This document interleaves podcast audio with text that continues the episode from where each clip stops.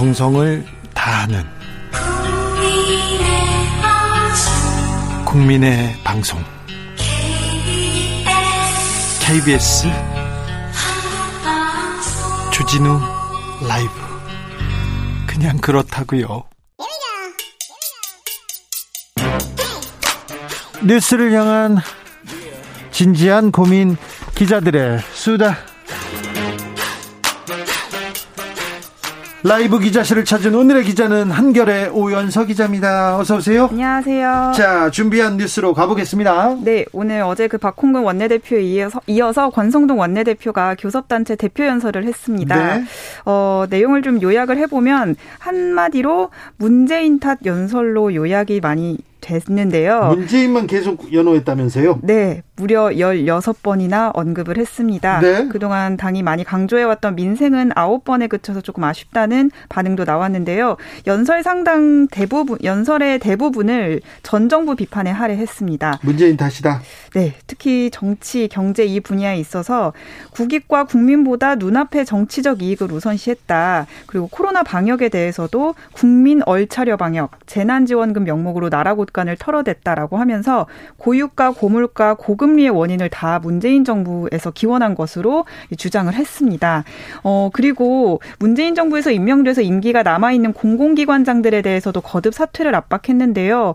고위직 공무원은 명예직이지 고액알 바가 아니다. 깨끗하게 사퇴해서 마지막 자존심이라도 지키길 바란다라고 얘기를 할 때는 어 국민의힘 당 그 의원들 사이에서도 사퇴하세요 들어가세요 이런 연호가 나오기도 했습니다.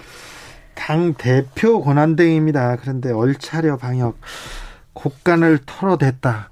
어제 박홍근 원내대표도 그렇지만 어, 오늘은 더 수위가 높았고요. 말이 너무 거칠어요. 그래서 좀 정치인들이 대표라는 분들이 너무 거칠지 않나 이런 생각을 저는 좀 해봅니다. 그런데 네. 지금 경제가 중요한데 민생이 중요한데 경제 민생 언급해서 어떤 부분 얘기했습니까? 네, 그 국민의힘이 지난번에도 이제 얘기를 뭐 발표도 했었었던 유류세 인하폭 확대 법안에 대해서 다시 한번 약속을 했는데요. 어, 국회 정상화 즉시 유류세 인하폭 확대 법안을 통과시키겠다 이렇게 약속을 했고 또 30조 원 규모의 새 출발 기금을 설립해서 소상공인 자영업자들의 원리금 상환 일정을 조정, 조정하겠다라고 얘기를 했습니다. 또 부동산과 관련해서는 공시지가 재조정, 분양가 상한제 재검토, 뭐 1세대 1주택 실수요자 보유세 완화 등 그동안 사실 국민의힘에서 이미 내놨던 민생 대책을 다시 발표하는 수준에 그쳤다라는 평가도 나왔습니다. 그런데 권성동 대표의 연설보다 연설보다 또 일감 몰아주기 의혹, 어우, 이게 뭡니까? 네. 이게 더 화제입니다. 권대행과 관련된 논란이 계속해서 나오고 있는데요. 어, 국민의힘 당대표, 그, 어, 음, 권성동 원내대표가 사촌 동생이 그 권성동 의원의 지역구인 강원도 강릉시로부터 일감 몰아주기 특혜를 받았다는 의혹입니다. 강원랜드 채용 비리 때 권은동 씨라고 예. 강원 축구협회장인데 음. 건설사를 하는 사촌 동생이 강원랜드 취업에 이렇게 관여했다는 네. 혐의로 어, 오르내렸어요. 그분 아니죠? 네, 이분은 이제 조명업체를 운영하는 아, 사촌 동생인데 다른 사촌 동생입니다. 예. 강릉시랑 이제 수의 계약 조건이 되지도 않는데 수의 계약을 여러 차례 맺어서 특혜 의혹이 제기가 된 겁니다. 예. 근데 이게 2020년 행정안전부 감찰을 통해서 이미 특혜라고 어 이렇게 어 감사 내용이 나 감찰 내용이 나왔고 징계도 받았는데 예. 그 이후에도 76건의 계약을 통해서 이 업체, 그러니까 사촌 동생의 업체가 11억 9천만 원 상당의 수주 받았다고 함, 수주했다고 합니다. 아니 그 뭐 좀 문제가 있다고 징계를 받았는데 그 이후에도 76건이나 받았다고요? 그렇습니다. 이 징계를 받았을 때도 행안부에서 예산의 절감보다는 지역업체 일감 몰아주기로 비춰진다라고까지 명시를 했다고 하는데요. 그런데도요? 네, 사촌 동생 쪽은 근데 정당 계약이었다고 계속 반박을 하고 있고 권대행은 사실 어제 이 단독 보도가 나갔을 땐 특별한 입장을 내지 않았다가 오늘 오후에 당에서 입장문을 냈는데 사실 무근이라고 하면서 취재 기자에게 1억 상당의 민사상 손해배상을 청구할 것이라고 강하게 예, 이제 반박을 했습니다. 기사가 나왔습니다. 의혹 제기 기사가 나왔습니다. 아, 손해배상을 청구한다고 사실 무근이라고 강하게 주장했습니다. 네. 이준석 대표는 요즘 뭐 합니까? 네. 어, 잠행 정치라는 잠행과 정치가 이제 같이 가는 게 맞는지 모르겠는데 잠행 정치를 이어가고 있습니다. 전국을 돌면서 특히 이제 본인의 핵심 지지층인 젊은 세대 정치에 관심이 많은 젊은 세대 2030, 2030 남성들을 많이 만나고 있는데요. 부산과 경남에 이어서 강원 춘천을 찾았는데 어, 민감한 현안에 대해서는 뭐 일제 일절 언급을 하지 않고 있는 상황입니다. 자, 그러니까 근데 네. 뭐 징계가 징계가 마, 만약에 떨어지면 극렬 항쟁하겠다 얘기했는데 지금 그냥 잠행하고 있어요. 맞습니다. 어디 어디 가면서 어, 페북에 글을 쓰고 조금 누구 만나자 이렇게 얘기를 하고 있는데 네. 아, 당내에서는 네. 이준석 대표 행보 어떻게 봅니까? 어, 당에서는 지금 이준석 대표가 워낙 이런 여론전에 능한 당대표였다 보니까 지금 뭐 할 수 있는 게 이것밖에 없지 않냐라는 얘기도 나오고. 그냥 지켜보고 있습니까? 예, 지켜보고 있고. 기자들은 어떻게 봅니까? 어, 기자들은 사실 이준석 대표가 페이스북 글을 요새 좀 많이 안 써서 어, 좀 좋아하고 있거든요. 좋아해요?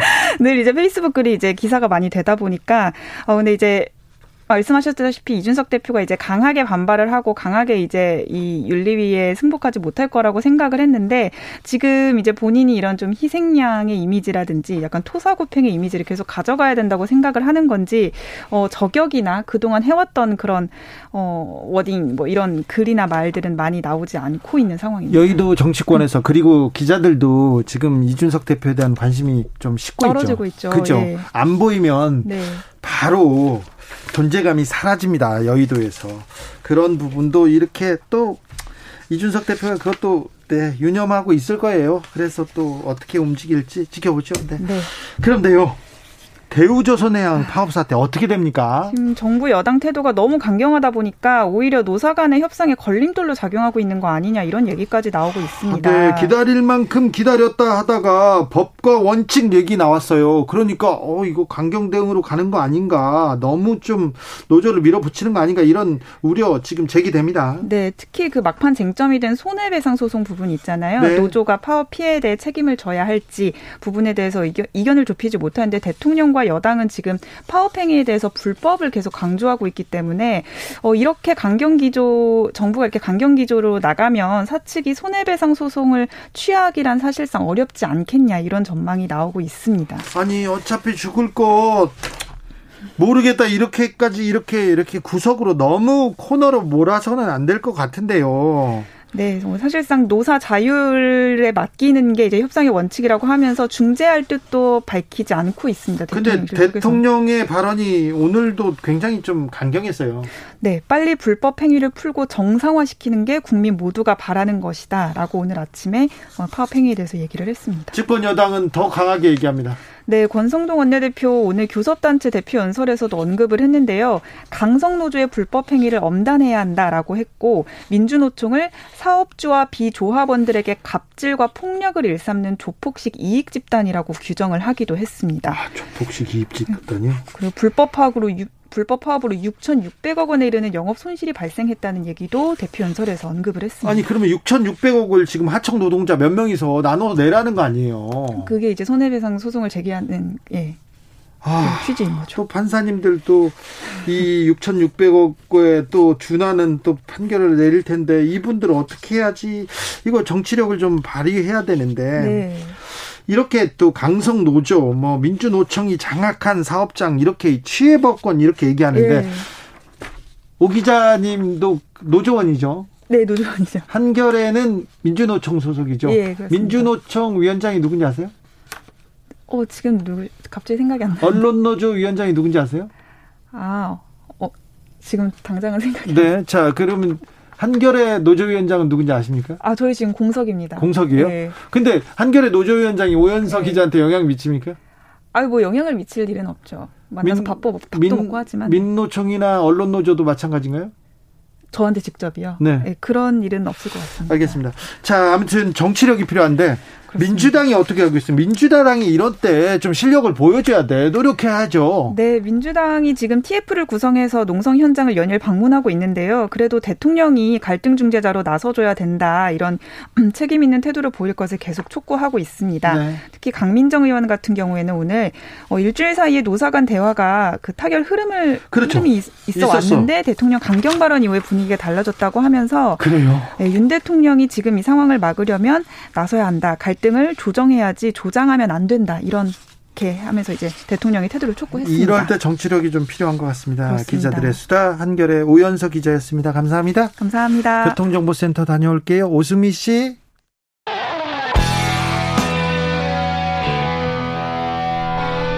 스치기만 해도 똑똑해진다. 드라이브 스루 시사 주진우 라이브.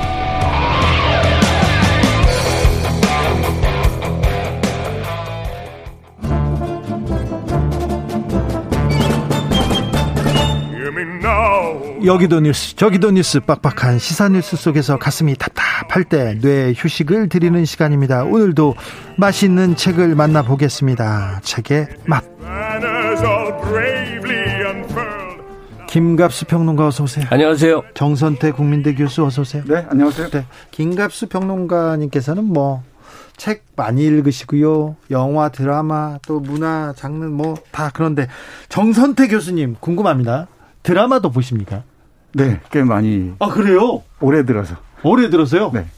어, 좀, 좀 깊이가 있습니까? 문학적으로도 좀 고찰할 내용이 있습니까? 많죠. 그래요? 네. 예, 요즘 드라마들은 워낙 잘 만들어서, 어, 어지간한 소설보다 재밌을 때가 많습니다. 아, 그래요? 네.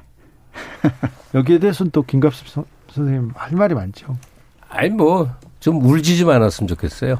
어디 있어요? 드라마에서요? 드라마에서 울기 직전까지만. 직접 보였죠. 너무 울어라, 좀 울어라, 울어라, 울어라. 그렇게요? 이 감정의 격발로 스토리를 이끌어가는 게 예. 이제 좀 일차원적인 건데 좀 과해.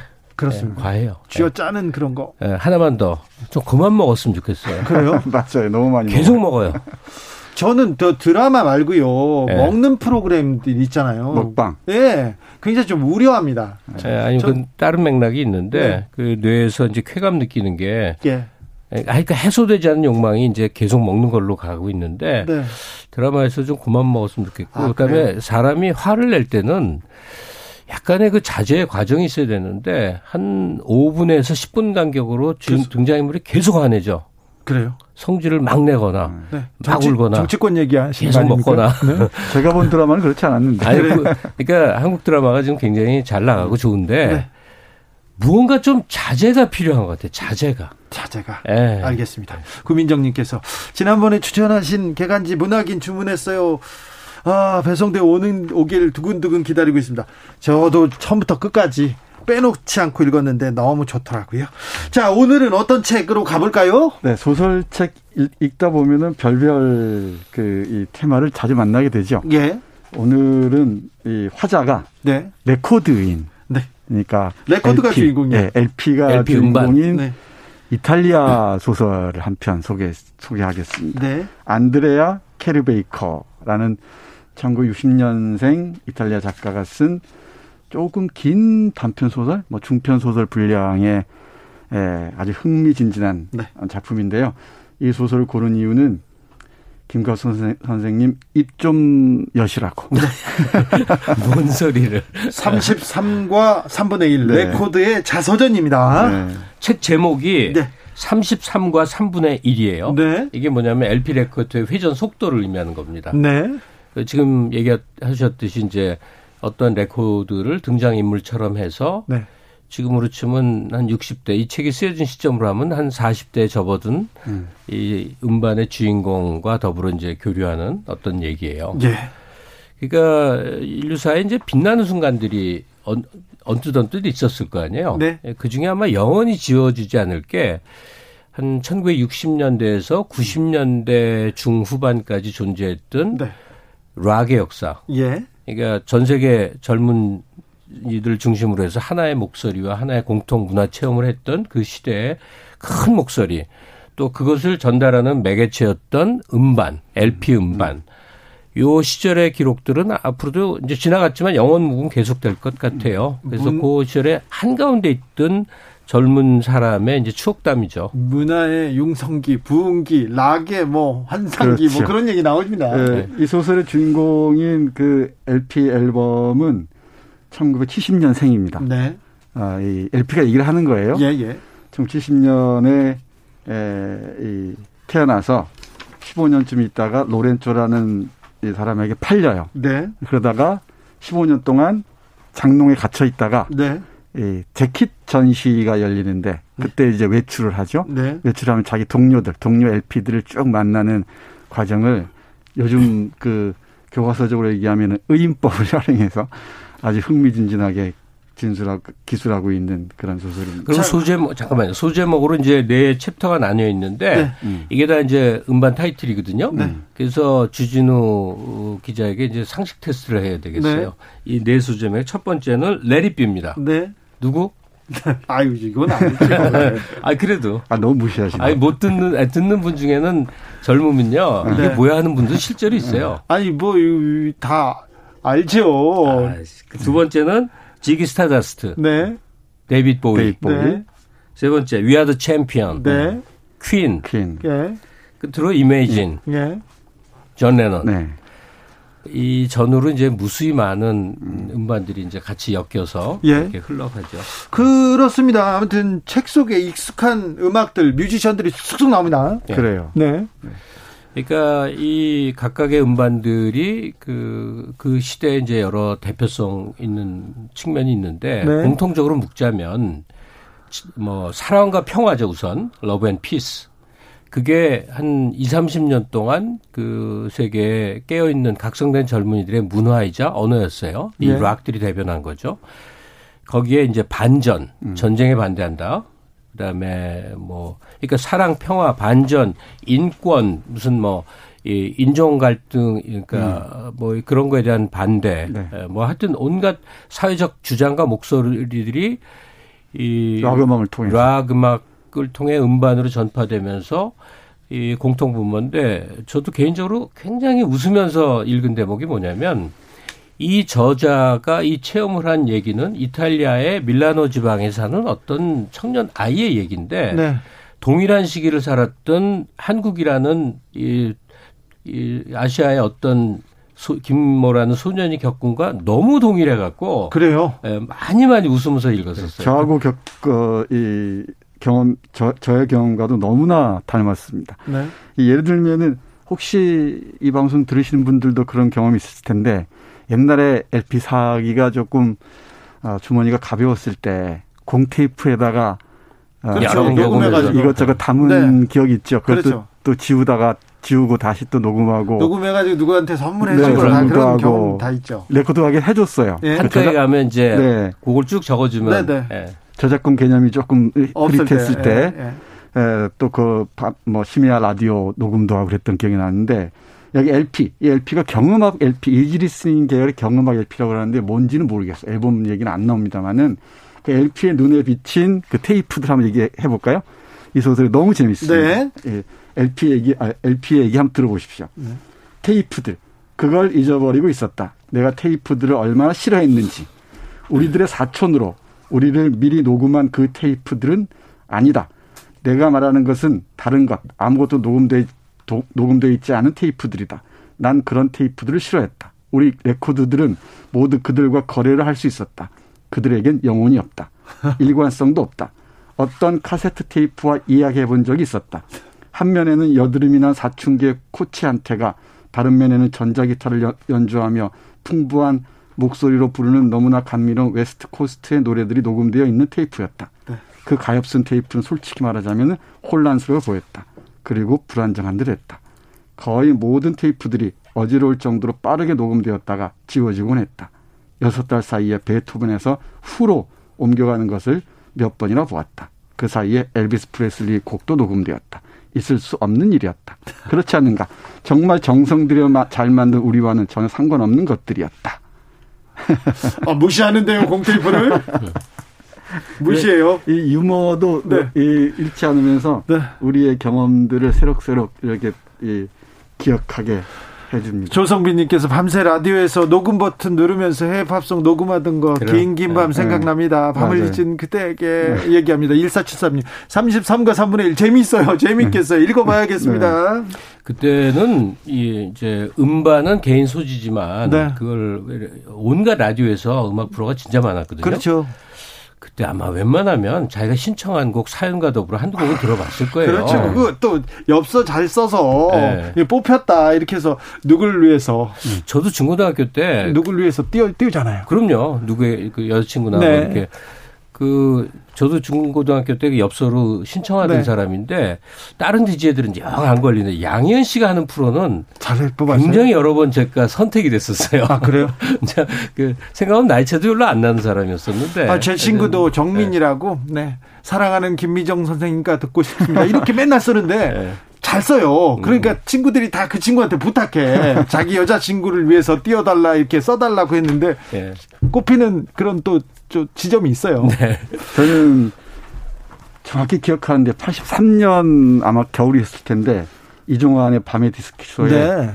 사연 쓰고 닐 다이아몬드의 비라는 노래를 신청했던 음. 기억이 납니다. 아, 그래서 그 틀어줬어요? 네, 틀어줬어요. 그리고 저는 그 전영혁의 그 음악 있었죠. 네. 그 progressive 락 전문 소개해주는. 네. 그 시간만 기다렸다. 그게 1시부터 3시까지가 네. 있었어요. 3시간 동안. 그걸 매일 새벽에 기다렸다가 녹음. 네. 시작. 녹음해놓은 공테이프가 지금도 어딘가 있을 겁니다. 진짜요? 네. 근데 그, 그 전영혁 씨 시간은 이 음. 세상에서 가장 어려운 음악을 네. 전곡을 다 한 곡이 뭐 네. 20분, 30분 하는 다 건데 틀어준. 네. 다 틀어주던 아주 희귀했던 방송 프로죠. 그때는 또 심야 방송에서 음악 듣고 그렇죠. 서로 우리들끼리 교류하고 소통하고 그런 또 그런 또 재미가 있었죠. 그때 이 여 기 나오는 핑크 플로이드나 이 제스로 제스로 툴이나 뭐 네. 이런 예, 이, 그 밴드들 다 만났었죠. 그렇죠. 거기에 또 이제 한국적 상황은 또 뭐였냐면 그 당시에는 굉장히 억압적인 독재 체제였어요. 네. 그래서 틀면 안 되는 곡들이 그렇게 많았어요. 금지곡 네, 네. 뭐맨 그런 거. 음. 그 사이를 이렇게 헤쳐다니고 그다음에 때로는 당국에 걸리지 않고 그냥 방송되는 음. 것도 있거든요. 예. 그러면 그 의미를 이제 아는 사람끼리 이렇게 음. 의사소통하고 막 이제 그런 음. 체험들이 있었던 거죠. 네. 근데 이제 지, 지금의 시점으로 돌아오면 이제 케이팝 융성기고 네. 전 세계적으로는 이렇게 중심 장르가 없다시피 네. 그렇게 되는 게 이제 이 대중음악이 일종의 뭐라 그럴까요? 이 산업화된 상품처럼 돼 있었어요. 네. 그러니까 옛날을 항상 미화하고자 하는 건 아니지만 네. 어느 시기까지 이제 음악 그중에 락 음악은 뭐 시대 정신 네. 이걸 배경에 깔고 그 시대 음. 정신의 핵심은 반항 내지는 저항이라는 음. 관점에서 어, 세상의 모든 이제 부조리한 거에 대해서 음악으로 부딪혀봤던 그 체험들이 있어요. 음. 네. 네, 그뭐 꼭 지나간 흔적 같기는 하겠지만 네. 지금 그것을 되새겨 볼 가치는 충분히 있는 것 같아요. 네. 왜냐하면 한국 문화의 현재 융성기인데 상업적, 산업적 측면 그 성과만 너무나 강조되고 있어서 네. 가령 뭐 음악이라고 그럴 때도 음악이 전달하는 그 메시지 측면이 있잖아요. 이런 측면이 조금 더 강화됐으면 하는 아쉬움이 있거든요. 네. 그래서 이 책에 이 그 33과 3분의 1 이 책의 안에 배경에 깔려 있는 것 같은 시대 것들이 자꾸 이렇게 좀 환기가 됐으면 좋겠다. 네, 자꾸 사라지는 것들 있잖아요. 음. 소중한데 사라져요. 음. 아, 그런 거에 대해서 또 LP판 얘기 나오니까 라디오, 음악 방송, 심야 음. 방송 다 생각납니다. 지금, 음. 지금 청취자들 지금 난리 났습니다. 5271님께서, 5217님. 중학교 때 팝송 공테이프 녹음하다가 중간에 DJ 목소리 나면 막 짜증 났어요. 맞아요. 김기덕의 2시의 데이트, 김광한의 팝 다이얼, 박원웅, 이종환의 밤의 디스크쇼 너무 그립네요. 아, 내가 신청한 거 틀어주면 정말 기뻤는데 사이님께서 얘기하시고 귀여운 연인 테이프 늘어지면 막 아우 네. 기억나. 납니다. 얘기합니다. 테이프 옛날에는 건전지가 비싸가지고 비싸가지고 이게 테이프를 이렇게 rewind 못하면 음. 볼펜에다 넣어가지고 막 돌려가지고 근데 그런 것도 있었어요. 네, 그 어, 과거를 기억해 할 때가 오긴 오죠. 누구에게나. 네. 근데 사람이 우리의 과거를 환기하는 경우도 뭐 자주 있겠지만은 네. 어떤 사물이 그 과거를 돌이키게 할 때가 참 많아요. 그리고 사물 거짓말을 하지 않잖아요. 네. 근데 이 LP 얘기하다 보니까 여러 가지 이게 떠오르는데 아마 이 방송 들으시는 분들 중에도 LP를 적으면 한 100장, 네. 많으면 뭐 몇백 장 가지신 분들이 있었을 거예요. 그렇죠. 무거우니까 이사하다가 버리신 분들이 많을 겁니다. 예. 그 후회하는 사람들 지금 엄청나게 많습니다. 아우 CD 버린 것도 너무 후회돼요. 아 CD 얘기하시니까 그런데 네. LP가 CD 만났을 때 당혹감도 그렇죠. 이, 이 소설에서 여실하게 볼 수가 있습니다. 뭐라고 합니까? LP CD가 나오자마자 LP가 다 사라졌잖아요. 그렇죠. LP를 막 버렸어요. 네. 바닷가 가서 이렇게 날리기도 했습니다. 네, 최근에는 이제 LP가 다시 일정 정도는 부흥을 하고 네, 있거든요. 네, 네. 네, reissue라고 해서 많이 음. 찍어내는데 이 시절의 분위기를 이제 되돌아볼 수 있는 영화들이 그래도 제법 나와요. 몇 년 전에 Bohemian Rhapsody, 아, 프레디 머큐리 네. 거는 굉장히 잘 만든 영화거든요. 네네. 네. 또 저도 한 며칠 전에 이제 요즘 화진 엘비스. 엘비스 나옵니다. 네. 아니 나와 지금 상영돼서 나왔어요? 봤어요. 네. 네. 혼자 속으로 어 이제 무슨 생각을 했냐면 네. 지금 젊은 친구들은 이 엘비스를 봐도 그렇게 재미있지 않을 수도 있겠구나. 왜냐하면 거기 등장하는 사람이 저희 세대는 그 엘비스를 둘러싸고 있는 당시에 여러 배경 인물들이 굉장히 잘 아는 사람들이거든요. 네. 근데 지금 알 도리가 없잖아요. 그렇죠. 다만 이 대중음악이 그 시대에 얼마나 거대했고 음. 큰 정신적 영향력을 미쳤던가 음. 네. 아, 이걸 되돌아보는 일은 흥미롭죠. 맞습니다. 여기 LP 재킷 전시회가 6주 동안 이어지다가 네. 이제 전시장을 문을 닫아요. 네. 이게 LP가 자기 동, 동료들 만나잖아요. 네. 롤링스톤스도 만나고, 네. 이 비틀즈도 만나고, 잘난 척하는 존 레논도 만나고 그러는데 이 마지막에 이 LP들이 모여서 노래를 부릅니다. 네. Imagine이라는 노래를 부르는데 네. 그 장면은 꼭 읽어드리고 싶어요. 네. 훌륭한 존 레논, 우리의 역할을 상기하기 위해 그가 필요했다. 그 어떤 옷장 속에 갇힌다 해도 뺏길 수 없는 역할. 우리는 한 세대의 시민 의식이었다. 기술의 발달로 인해 크기가 너무 큰 우리, 우리의 음반이 구식이 되어버린 오늘날에도 그 결과에 대해서는 자랑스럽게 생각할 수 있다. 우리는 Imagine을 다 부른 뒤 Knockin' on Heaven's Door, Sacco and Vanzetti, Teach Your Children, Like a Rolling Stone, Sympathy for the Devil을 불렀다. 밤새도록 우리는 우리 시대를 대표한다고 알고 있는 곡들을 모두 다 불렀다. 아침이 되자 우리는 모두 눈 한 번 붙이지 않았다는 것을 알게 되었다. 피곤해서 눈이 퉁퉁 부어 있었다. 우리는 존에게 다시 피아노를 연주해 달라고 부탁했다. 언제나 우리 우리 꿈의 동반자였던 그 부드러운 음을 들으며 우리는 유토피아로 가득한 꿈 속으로 빠져들었다. 제 오늘 마지막 말은 네. 지금 은퇴하 은퇴를 앞두거나 은퇴한 사람들이 많고 대부분 이제 어떻게 네. 시간을 보내나 네. 약간 그 생활 여유는 있다고 치고 네. 등산도 가고 뭐 여러 가지 하는데 음. 그동안 생산된 이루 헤아릴 그 수백억 장이겠죠. 그 네. LP들이 지금도 중고로 계속 돌아다니고 있고 예. 그다음에 오디오가 상대적으로 싸졌어요. 그렇죠. 찾는 사람이 많이 없는데 이미 만들어 둔 것들은 굉장히 많이 있으니까 그래서 그, 한 6, 7, 80년대에 네. 그 당시 팝이나 락을 LP를 수집해서 듣다 보면요. 하루하루가 금방 갑니다. 네.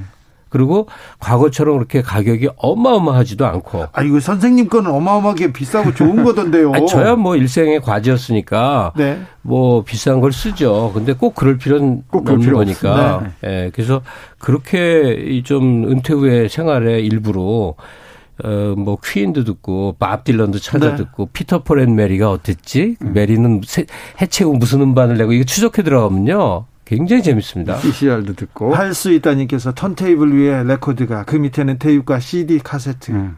아, 내 이름 고치러 가야겠어요. 얘기합니다, 바로. 용산 가면 다 고쳐주니까 네. 같이 가세요. 아, 네, 네, 추억으로 갔습니다. 추억으로 다녀왔습니다.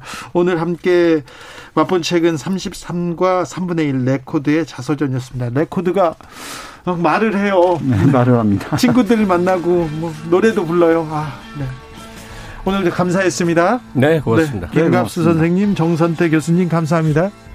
순수 음악 방송 제가 DJ인데 저한테 레디피를 물어봐가지고 차 당황했습니다. 아우 나 참네. 자 주진우 라이브 여기서 인사드리겠습니다. 오늘 돌발 퀴즈의 정답은 반도체였습니다. 저는 내일 오후 5시 5분에 돌아옵니다. 지금까지 주진우였습니다.